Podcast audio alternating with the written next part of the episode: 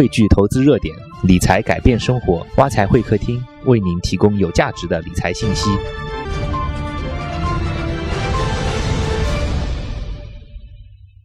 各位财宝们，下午好！今天我们非常有幸的来到了德邦基金公司，然后今天接受我们采访的是何晶经理。嗯，大家好，我是来自德邦基金管理有限公司的何金。我们现在知道的话，像股票跟基金是大家比较两种常见的投资方式嘛。那这两种投资方式它是有什么样的区别吗？嗯，其实一开始大家是见到了一个股票的投资在市场上，后来逐渐的出现了基金这样一个品种。那出现基金这个品种的主要的目的就是说，我们提供一种专家理财的方式。因为很很多股民或者说呃投资者，他们对这个整个的市场的了解和把握，并不是那么的透彻，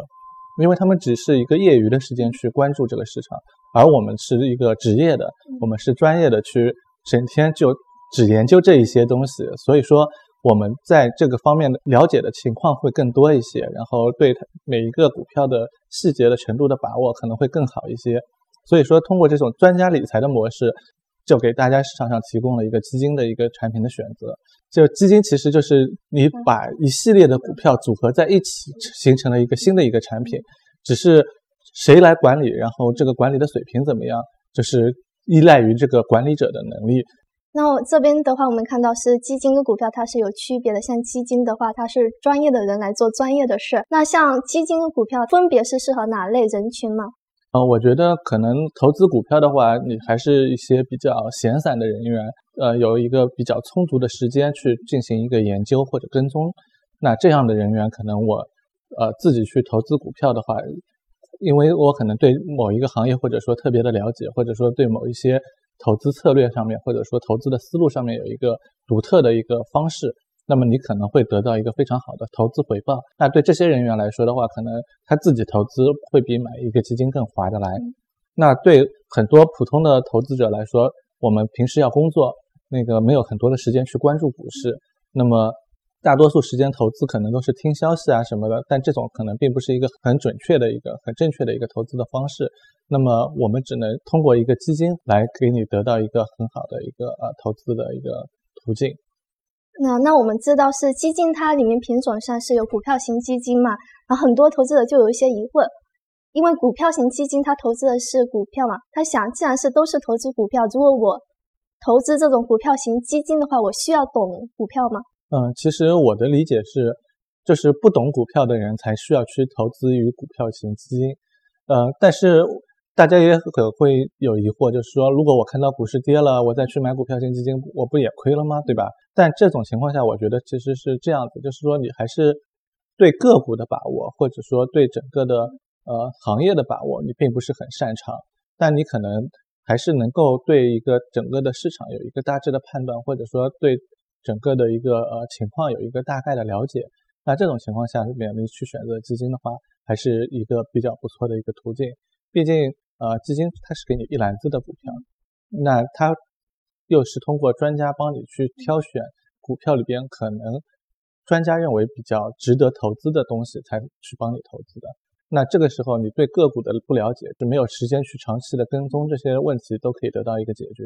当然，我还是比较推荐是大家去多关注一些这种被被动型的指数基金，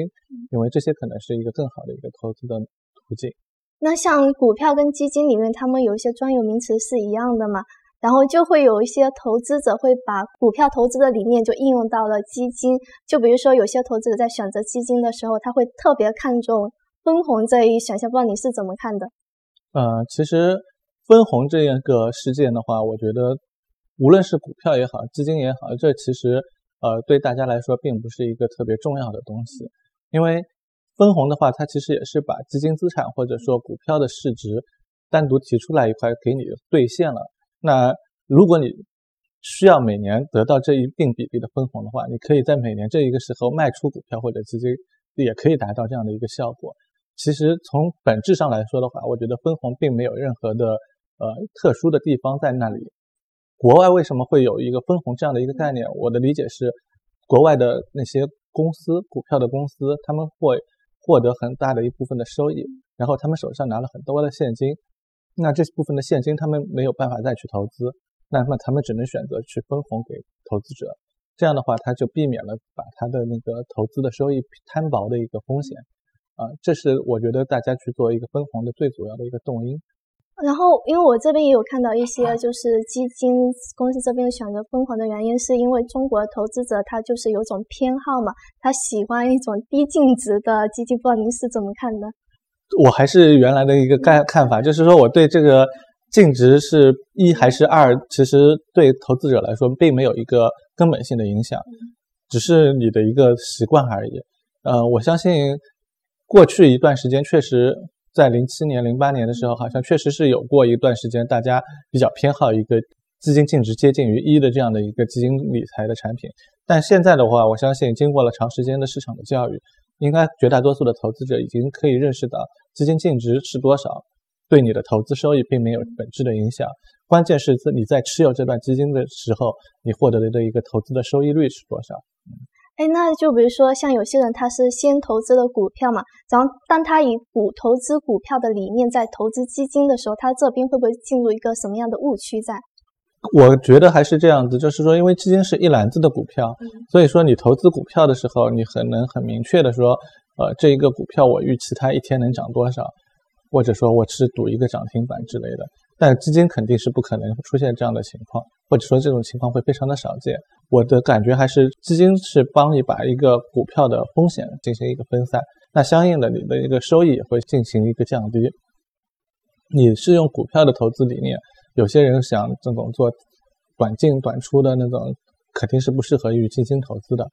当然，你如果是一个长期的投资的理念的话，我觉得做投资股票和投资基金没有太大的差别。关键是你投资的资金的标的的内容是不是你想要投资的东西。如果是的话，我觉得是。呃，基本是一致的，因为你自己去买二十个股票，跟基金经理帮你买二十个股票，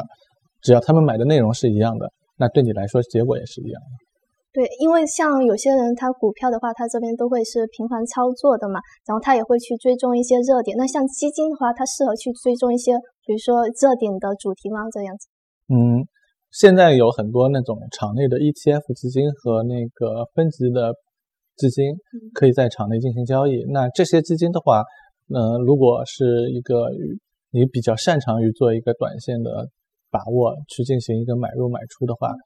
这些基金我觉得还是可以去进行这方面的投资的。但是呢，我个人来说，并不是建议大家去做这样的一个短期的投资的操作，因为第一个这种操作比较难以把握趋势，第二个的话就是说，呃，我觉得基金是一个给大家提供一篮子投资的一个组合，所以说你去把握这一个一篮子的情况下。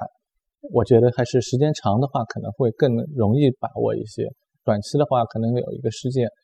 冲击，比如说那个穹顶之下的发布，大家去买分级币，买完了以后发现，哎，第二天它又跌回来了，那这个就不对了，就因为所以说大家这个操作的时候还是要发现，就是尽量的，我觉得是减少投机，更加的注重一个价值的投资。嗯，好的，其实这就是我们说的基金投资的时候，它是有一种纪律在的，不是因为。特别什么热门就去追踪，然后就忘记了自己的投资原则这样子。那今天就谢谢何静经理接受我们的采访。更多关于基金的知识，欢迎大家关注我们的挖财。谢谢。想成为理财达人吗？来挖财社区，爱理财的人都在这里。